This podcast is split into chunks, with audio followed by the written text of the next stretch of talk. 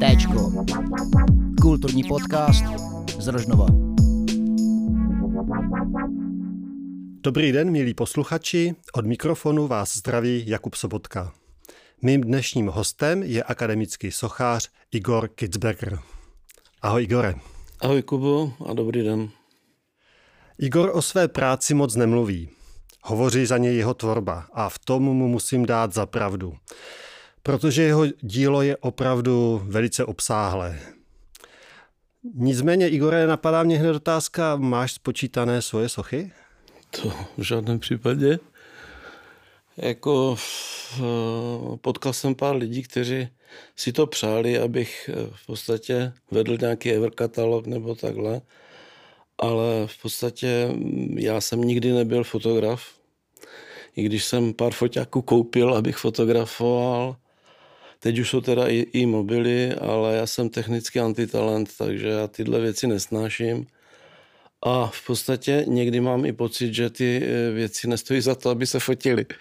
Takže teďka už si uvědomuju, jako, jak už jsem po ty 50, tak, tak si uvědomuji, že by to asi bylo dobré, jako vést si něco takového, ale já jsem v těchto věcech dost velký bordelář, takže radši dávám, než abych to fotil. Ano. Tak ten čas věnuji těm sochám. Ano. Přestože o sobě moc nemluvíš, já bych začal jednou tvou citací. Svou prací chci vzdát hold této velké osobnosti, pokusit se vyjádřit její životní podstatu, její nekonečný zdroj prostoty, lidskosti a citu. Chci ji vymodelovat v nadživotní velikosti, oproštěnou od jakýchkoliv atributů, uzavřenou ve svém výrazu a pohybu. Prozrať nám, o kom mluvíme. No, já mám pocit, že o Komenském. To si vzal kde? To je text z diplomky?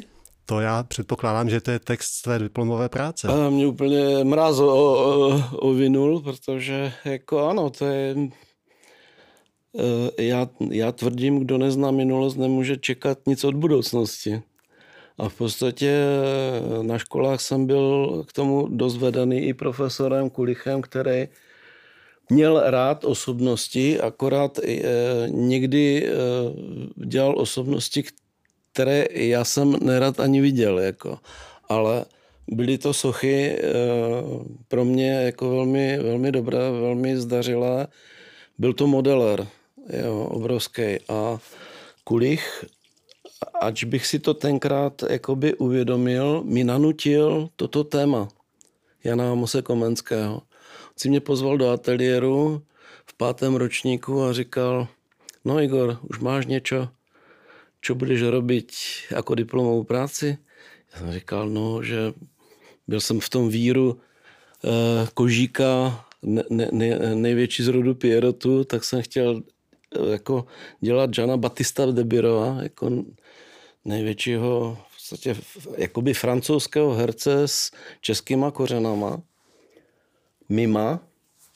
A protože jsem měl rád vždycky divadlo, Jana Vericha, Voskovce, Hornička, prostě plejádu těchto, těchto fantastických lidí, kteří si pohrávali s češtinou, tak já neumím tu češtinu tak obracet, jak oni, takže jsem si jich nesmírně vážil a vždycky jsem si je chtěl udělat. A já jsem chtěl jako zaprotestovat, no a on mi říká, no za tři roky nebo za čtyři bude mít Komenský výročí. Měl, ty jsi Moravák, on byl Moravák, měl by si ho zkusit. Jenže já jsem se na něho díval z takových těch, jak, jak to bejvávalo učitel národů a tak a v podstatě Jan Amos Komenský díky eh, Frantovi Hyblovi, to byl komenolog, který se, než jsem eh, Frantu navštívil, tak, tak znal Komenského 20 let, ho studoval. A tak jsem měl to štěstí v podstatě si e, spravit názor o Komenském, který nám teda jako ve škole dávali lehce jinak. Navalil do mě knihy, prostě no šilené, šilený štos knih, abych si to přečet. Mm-hmm. A začal mi vyprávět jako o Komenským. Chodili jsme po archivech v Horském Brodu, v Přerově, ve Fulneku. No a pro mě se ta, ta osobnost prostě stala tak zajímavou, že opravdu můžu být doteďka vděčný Kulichovi, tomu svýmu profesorovi, za to, že mi tohle téma zadal. Jako. To jsou světy neskutečné.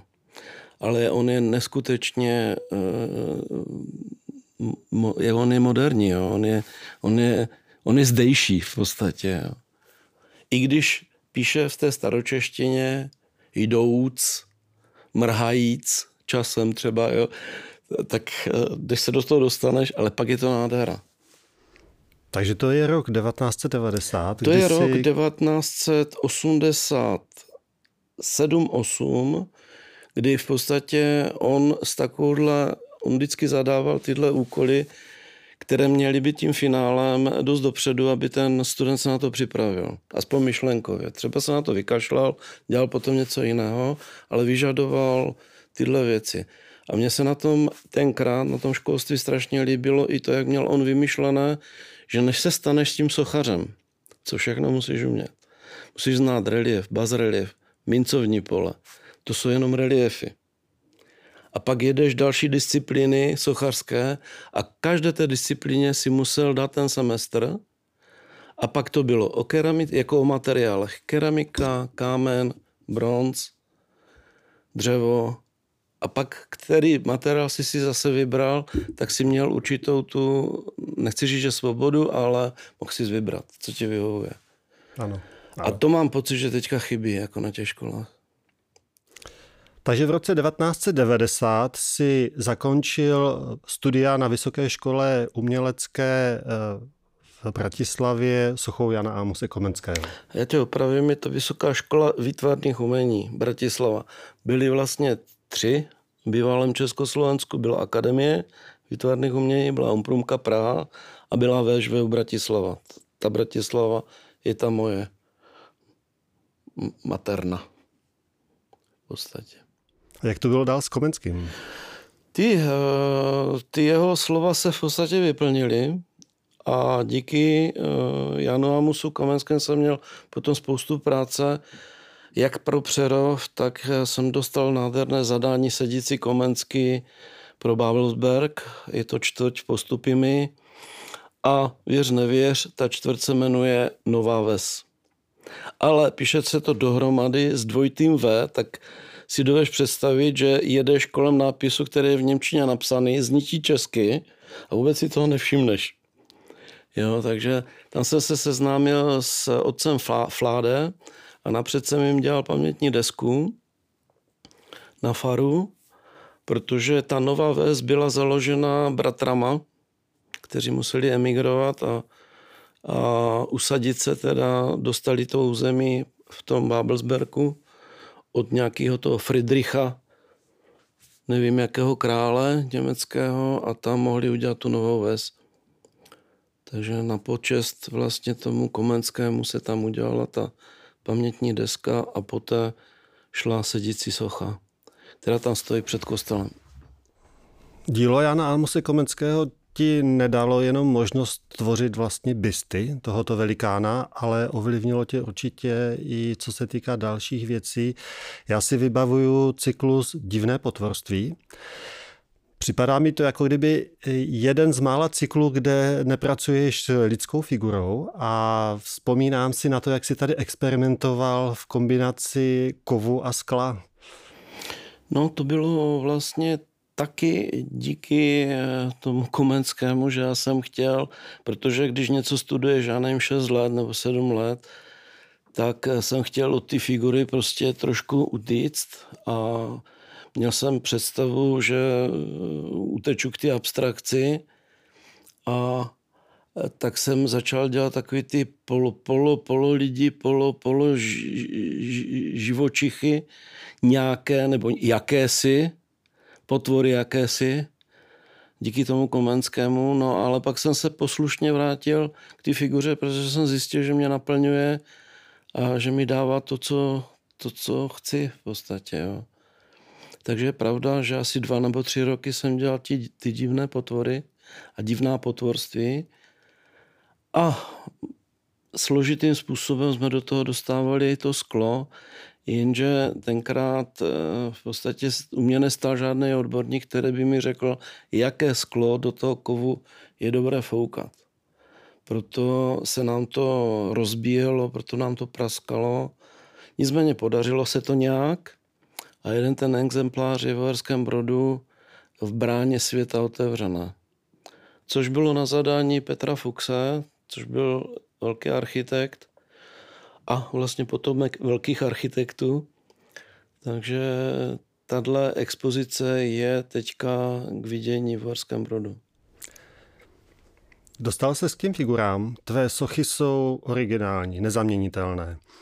Jde ti o zachycení pohybu, mnohdy až velice výrazného expresivního pohybu. Ale když se dívám, tak již v 18 letech si vytvořil drobné sousoší s názvem Balet. A to bylo během tvých studií v To Turnově? bylo na střední škole v Turnově, kde pod vedením profesorky Leny Zetové jsem se, ona mě vlastně navedla i k, jak kresbou, tak modelováním eh, mít rád figuru. Jo. Ona studovala u Otakara Španěla na akademii v Praze a uměla vlastně nějakým zvláštním způsobem tě zaujmout a začít mít rád to, co si třeba předtím ani nemusel. Jo? Takže ona ti k tomu pustila Bacha, varhaní koncert a to potom navodilo takovou náladu v podstatě, že jsi to měl potom jak drogu, jo? že jsi se těšil na ty, na ty hodiny, těšil si se na modelování, těšil si se na kresbu. No, byla tam taková atmosféra, kdy jsme se štychali, kdo udělal lepší věc a, a tak. No a ten balet vlastně eh, způsobila zase ona, že nějakým způsobem vystihla, co mě baví a její synovec byl solista Národního divadla. Jo. Takže ona mě no, normálně vzala o víkendu, jeli jsme do Prahy, do, jak to nacvičovali tenkrát, tenkrát vlastně Národní divadlo se přestavovalo, takže to bylo, oni měli cvičevny v Národním schromáždění, takže to byla větší, větší místnost, jak je tahle, plná zrcadel. No a já už jsem tam přišel, tak už jsem říkal, to je úplně jiný svět. Jo. Ty holky si dávaly ty nohy za, za hlavu. A to se rozcvičovali teprve. Jo. Leželi, kecali a ty nohy takhle, jak to měli položeny, tak to hodili takhle za hlavu. Jo. Tak jsem jenom čuměl jenom na ty baby, jo, jak, jak byli pěkný a to. Člověče, jejich cvičitel byl Harapes, který tam vlítnul No a nastalo rodeo. Takže já jsem měl hubu otevřenou a vůbec jsem nekreslil. Ona furt tak tím loktem kreslit, kreslit. No tak no. až na potřetí, na poštvrtý, až jsem si na to zvyk, tak, tak v podstatě jsem začal kreslit. A maturoval jsem vlastně baletní dvojici. 82. Hmm. Baletem, baletem si začínal v, eh, na této střední škole, ale tanec ti zůstal jako téma na celou dobu, na celý život. Vidím, že se prolíná celou tvojí tvorbou. Víš co, tak já mám doma šamanku a šamanské tance, to je něco výjimečného, jo. To je ještě lepší jak tanec vlky. Takže v podstatě je to figura v pohybu, která eh, má v sobě velké překvapení a velké nadsázky, takže mě to vyhovuje. V podstatě i to, jak ti tanečníci jsou hubení, aby mohli tancovat, nebo většina, teda jako omlouvám se tanečníkům, kteří jsou větší figury a umí to samozřejmě, tak eh, ke mně ten, nebo mě ten tanec se pojí s těma chučíma a mě to ten materiál dovoluje, takže vlastně ty gesta a takovéhle věci mám rád. Přijde mi, že se tyhle ty vyrazové prvky právě krásně hodí do toho materiálu, ve kterém ty pracuješ, což je kov. Eh, ty základy kovářského řemesla si získal u svého táty? Ty, eh, bylo to tak, že ano i, ale hlavní eh, ten impuls byl v podstatě ta střední škola umělecko-průmyslová pro zpracování kovu a kamene. Turnov. Takže tam jsem nadých, tam a i díky tomu i ta profesorka tam měla pěkně vymyšlený, že třeba o prázdninách jsme jezdili k těm největším borcům, což byl v té době Ginter Ebikt, který byl v podstatě udrážďan a potom to byl Alfred Haberman, který byl zase u hlavy. Jo. A u těchto lidí, když si strávil ty prázdniny, podotýkám zadarmo, i to jídlo jsem si tam musel platit. Někdy mi to Fred i snědl. Takže eh, to, to ti dalo víc jak, já nevím, čtyři roky školy. Jo, takovýhle dva měsíce.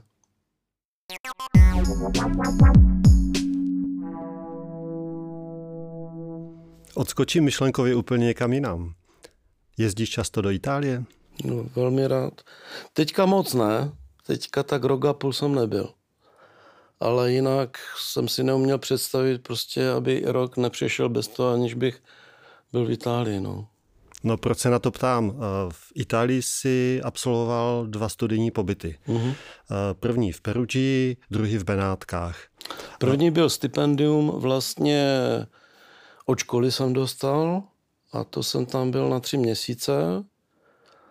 A v podstatě druhý jsem dostal od UNESCO, což byl takový jakoby napůl kurz, napůl si nás už typovali a byl jsem na ostrově San Servolo v Benátkách. A pracoval jsi a na? A tam jsem pracoval. Prosím? A pracoval jsi na? No, na, oni mě zadali v podstatě kopii, nebo Alfred Haberman mi zadal kopii uh, takových lvů byzantských, Uh, takhle, uh, v tom středověku a před středověkem vlastně ty Benátky začaly tak, že ti Benáčani vykradli Byzanc a dovezli si pár kostelů, což já jsem nechápal, jako jak to mohli v té době převíst.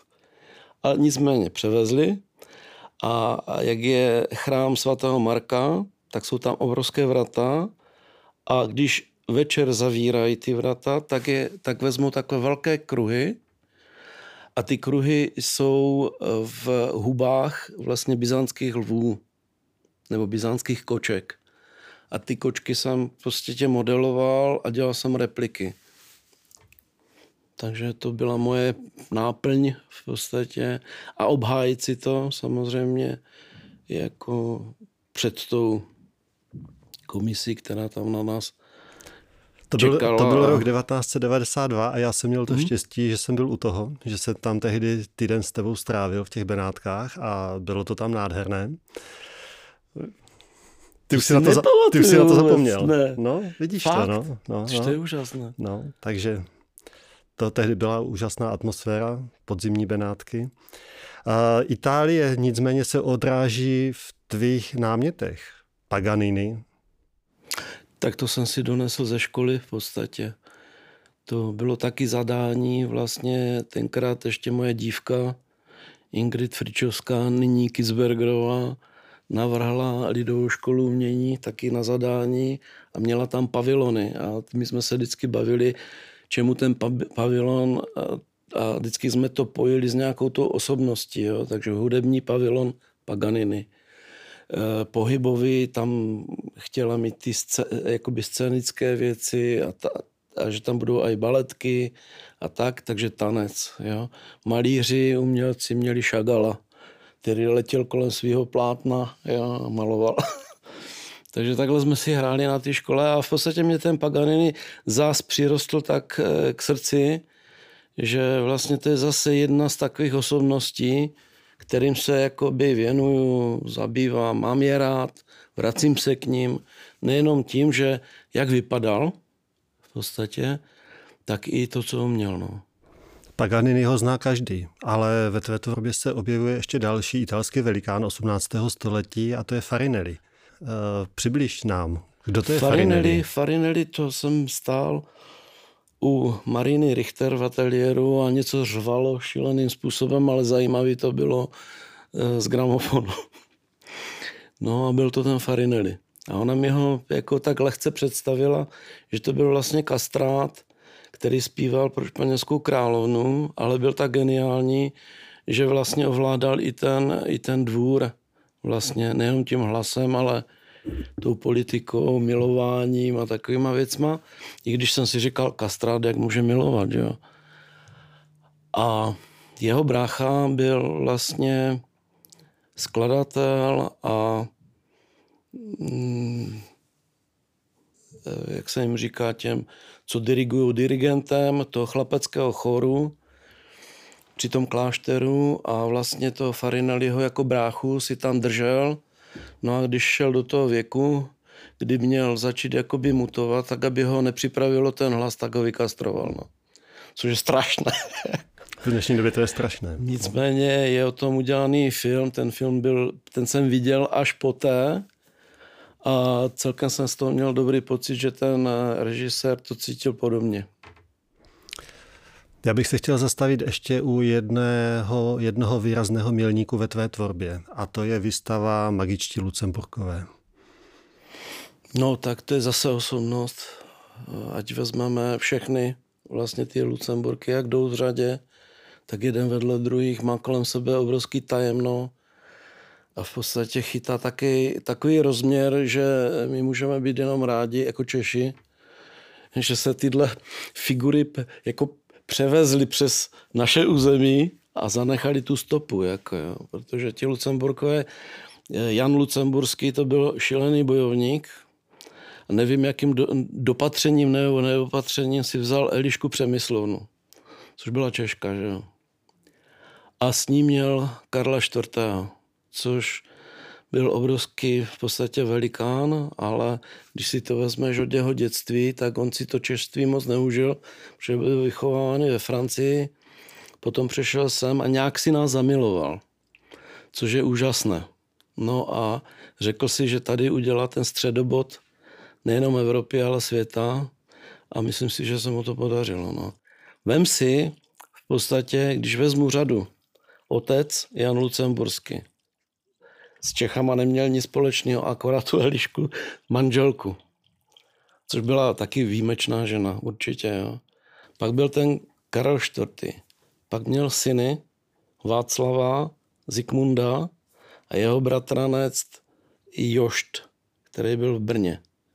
Tidle čtyři pánové za necelých sto let v podstatě vybudovali, sjednotili Evropu neskutečným způsobem a každý z nich měl titul král český, král římský a císař římský. To už se nikomu jako z jednoho rodu eh, nikomu nepodařilo. Kdy oni vlastně ovládali eh, Polsko, české území, Maďary, Němce, část Francie, Itálii. To jako, to je něco úžasného, jako, jak museli být nejenom chytří, ale i, i vzdělaní, všechno.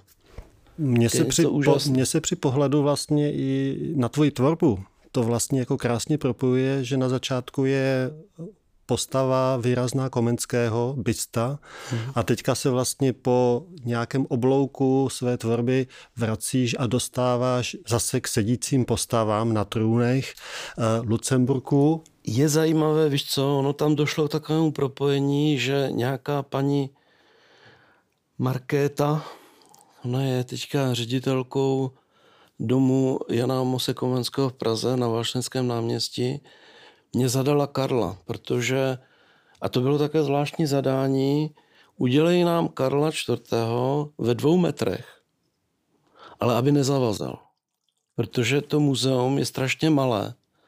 A já jsem si vypíchl takový roh a udělal jsem vysoký gotický trůn a na něm sedícího Karla a na tom trůnu zleva byly manželky, zprava byly tituly.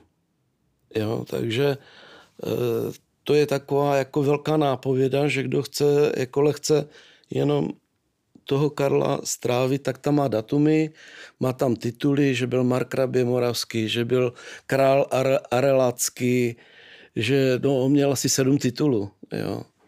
Takže ehm, no a na té druhé straně jsou zase ženy, teď já nevím, jestli to dám dohromady, byl mě překvapil.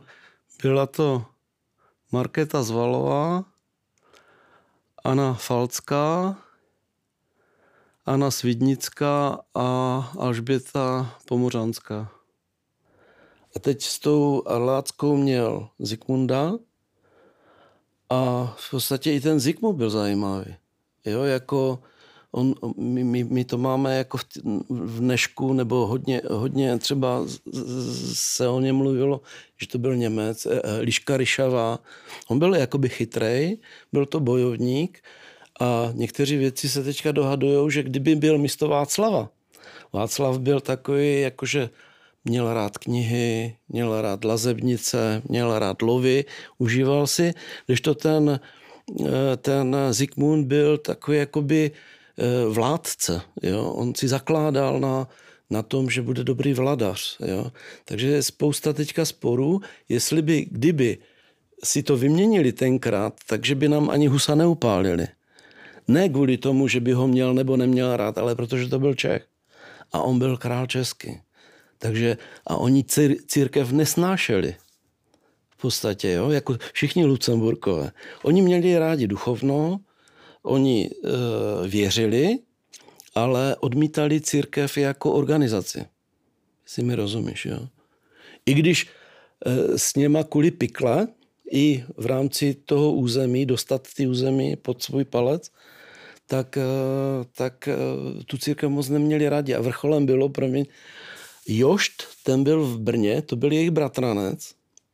A ten Jošt, eh, proto Brňáci mají tolik hospod. Protože Jošt, radši to propíte hrdlem, nežli to dejte církvi. Uh. Jo, takže zakládali hospody místo kostelu. A normálně Brňáci tam mohli pít. Tohle... Měli to vávárečné právo a, a tohle. A díky tomu, že Jošt byl taky z toho rodu a, a Eh, říkal, eh, chtěl těm lidem dát tu zábavu, ne, ne tu povinnost. A tohle všechno je i v těch sochách? Ty, eh, jak v kterých. Jo. Samozřejmě, když jsem dělal Václava, tak jsem mu tam dal kolibříka, dal jsem mu na klin tu knihu jo, a, a ten Zikmund je takový jakoby bojovnější. Dokonce jsem ho udělal z kovu, aby mi zrezavěl. Takže jako jsou to také finty. No.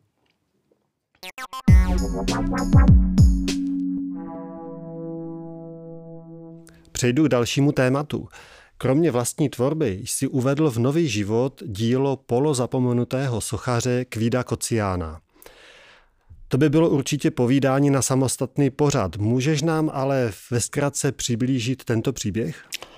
Ty to zase začalo někde v těch 87. 8. roce, kdy jsem ho objevil ve starožitnosti v Žilině a neměl jsem tu sílu uh, tu sošku koupit, jo? protože stál tenkrát 7 tisíc, já jsem ty peníze neměl, takže jsem běžel, uh, musel jsem jet napřed na studijní cestu, potom jsem se vrátil, běžel jsem do Bratislavy k sochařům, vydělal jsem si peníze, běžel jsem zpátky do Žiliny a já jsem ti to starožitnictví ani nenašel. Ne, že by někdo koupil tu sochu, ale to starožitnictví já jsem nenašel. Pak jsou tři, čtyři roky, kdy se seznamuju vlastně s vnučkou uh, Kvída Kociána, navštěvuju dům v Hořicích a zjišťuju, že na půdě mají šílenou, šílený archiv hliněných věcí, které se rozpadají.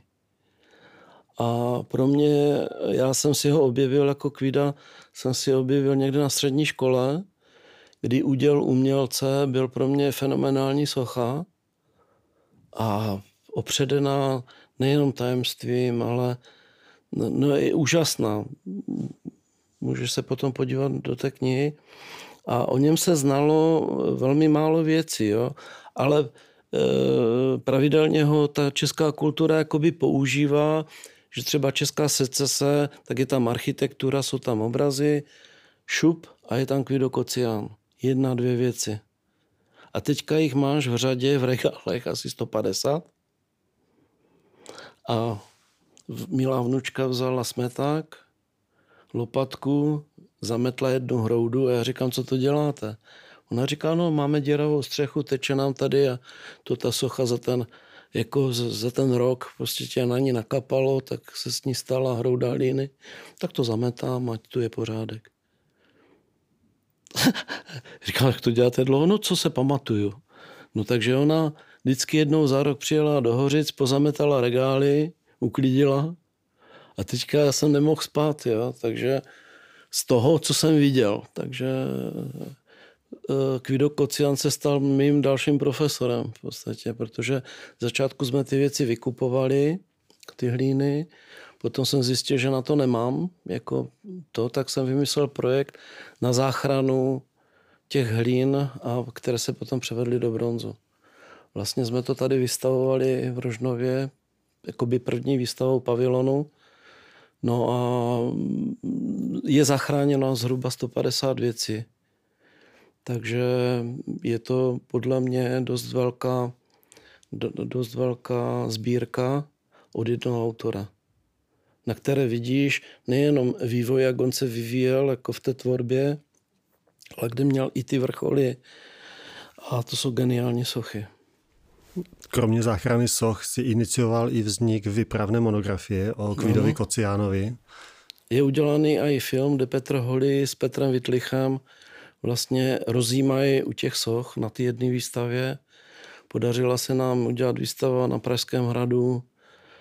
V podstatě vystavujeme ho, kde, kde se dá, kdo má zájem. Dokonce byl i v Kazachstanu v Almaatě. Jo. Dostáváme se vlastně k přesahům tvé jako kdyby tvůrčí činnosti. Dalším takovým přesahem je galerijní činnost. Žiješ a tvoříš v Rožnově pod Radhoštěm a společně se svou ženou Ingrid zde provozujete dvě galerie současného umění. Vše začalo dávno zakoupením chátrajícího altánku bývalého inhalatoria poblíž Rožnovského náměstí. Dnes vedle tohoto altánku stojí moderní budova galerie Stage Garden. Zeptal bych se, jakou máte vizi do budoucna a plány? Víš co, no to zase začíná z těch střípků, jo. Jak, je, jak, jak jsem eh, získal prvního kociána, jsem zjistil, že jiní jsou lepší a, a, a usiluješ o to, aby z nich měl potom jako víc. Nechci říct, že to mamon, to v žádném případě. Gort, jako když se bavíme o kultuře, že tam mamonář nemůžeš být v podstatě, to, to, to, to je sebezničující v podstatě, jo. Ale je mi do, asi dopřáno jako mít na to, že jsme zachránili v podstatě, chtěli jsme z toho mít galerii, z toho altánku, pak jsme usoudili, že není tam odstup, není tam prostě ten interiér uspořádaný tak, i když bychom se snažili, aby to byla galerie. Nebyla to galerie našich představ, jo? takže jsme to dali mamce a taťkovi, kteří si z toho udělali takový kovový e, projekt v podstatě, kdy představují kováře z celé republiky a, a mají tam takovou galerii ko, ko, kovářského řemesla v podstatě. Nicméně nám, nám to nedalo a když to jenom trošku šlo, tak jsme eh, v podstatě koupili bývalé Vitrum, z kterého jsme po domluvě s, s, s Eurostudentem udělali galerii, ale to už jsem měl od města v podstatě zakoupený pozemek na tu galerii, jakoby novou. Akorát jsem nevěděl, jestli na to máme nebo nemáme. A teďka nemluvím o penězích, teďka mluvím o tom vůbec, eh, aby se to zrodilo, aby, aby to fungovalo. Jakým způsobem by to fungovalo? Nechtěli jsme dělat galerii tady nějakou regionální, jo? chtěli jsme mít eh, jakoby větší, větší eh, rozstřel v podstatě. No. Tak na té, na té vile se nám to, myslím, podařilo. Potom nás město teda jako lehce přiškrtilo tím termínem, že do deseti let od zakoupení toho pozemku jsme museli postavit něco jako galerii. No a to, co tam teďka stojí, odhaduju, že by mohla být jedna třetina toho, co bychom chtěli do budoucna. Chtěli bychom mít eh, tam prostory pro eh, Teď, teď jsou to prostory pro vystavující autory žijící, dejme tomu, jo? ale pro jednoho, pro dva. Časem bychom chtěli připojit k tomu stálejší třeba sbírku toho Kvida Kociána. A nebo dalších autorů, kteří už třeba nejsou mezi náma a jsou natolik dobří, že by je svět chtěl vidět, ale není to možné. Takže to by byly prostory jako ty další. No. Takže tím, tím bychom se chtěli rozvíjet nejenom jako pro Rožnov, ale eh, celkově, protože mojím motem Ina, Ina mě nechtěla tady v Rožnově. Jsme studovali, tak chtěla první Bratislava, druhá byla Vídeň, Košice v žádném případě jsem řekl, že ne, no tak aspoň Olomouc. No a když zjistila, že teda ne, že budeme v Rožnově, tak mě kamenovala, co tady budeme dělat. Jako, co, co, co to je jako... Teď ten Rožnov to je prdek mezi horama v podstatě. A já říkám, jino, uvědom si, že Rožnov to je střed do Evropy. Ona říká, no to, to, to ne, jako v žádném případě. A já říkám, hele, do Krakova dvě hoďky, do Bratislavy dvě hoďky, do Brna hoďka, ještě jak byly ty dálnice v lepším stavu, jo, teďka mluvím, do Prahy tři hoďky, prostě jsme ve středu Evropy, jako, no, nezlob se na mě. A ona říká, tu, jako, nik, nikdo tě tu nenajde. Já říkám, jestli mi tu někdo nenajde, jestli svět nepřijde sám, tak stojím za prd. No a těma galeriemi si možná plně mají ten sen, že ten svět sem přijde. Ty jsi byl vlastně na té vernisáži, kdy Franku Lloydovi, malířovi a hudebníkovi zpíval Petr Lipa. Co chceš víc? Myslím, že ten svět do Rožnova přichází, protože Pomalu, Rožnov, ale Rožnov doufám, je... že to půjde. A já si myslím, že ten Rožnov má velké, velkou sílu a já tomu Rožnovu jako věřím, jako proto tu sám. To cítíme... ne, nejenom, že já jsem se narodil v Novém Mičině, promiň, narodil jsem se v Novém Mičině, ale ten Rožnov je pro mě hodně podstatný. To cítíme stejně. Rožnov má magii, má genialoci a díky moc za to, co děláte s tou galerií, protože výstavních prostor v Rožnově je málo. No já a... si myslím, že jsme zatím jediní. Jako s pevnou adresou. S pevnou myslím. adresou, protože my jako kulturní agentura se taky snažíme dělat výstavy výtvarného umění, ale zatím putujeme po prostorách, které jsou k dispozici.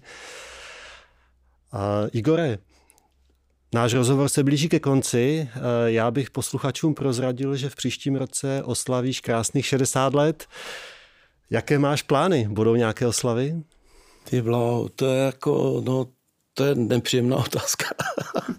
Já nevím, co bude za rok. Jo, jako je pravda, že 50 jsme oslavili celkem velkolepě a měl jsem i dost věcí. Jo. A já teďka skomírám na tom, že na jednu stranu musím zaťukat na dřevo, ať si to nezakřiknu, se mi daří. Ale má to potom takovou tu nepříjemnou stránku, že nemám věci. A když nám ne, nemám věci, tak nemůžu vystavovat.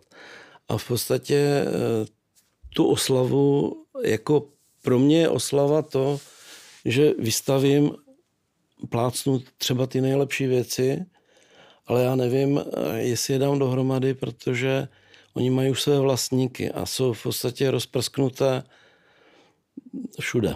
Jo, takže uvidíme. Jo, já chtěl bych udělat třeba i knihu, ale nevím, jestli na ně budu mít, jestli na to bude čas, jestli bude prostor. Jo, tohle všechno jsou věci, které až budu jako ovládat, tak se do toho pustím. Zatím jako, ale já vím, že ten rok uplyne strašně rychle, no uvidíme, no. Já to nechávám otevřen.